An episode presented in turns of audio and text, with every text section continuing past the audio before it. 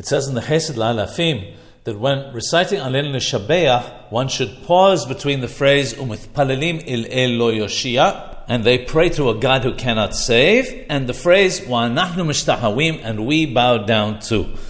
When reading Alenu Leshabeach, when one reads the portion Shehem mishtahawim lahebe wariq, they bow down to emptiness. If one has the occasion to answer Amen, one should not do so. Similarly, when saying the portion that follows, Umithpalelim il el lo and pray to a God who cannot save, one may not answer Amen there either.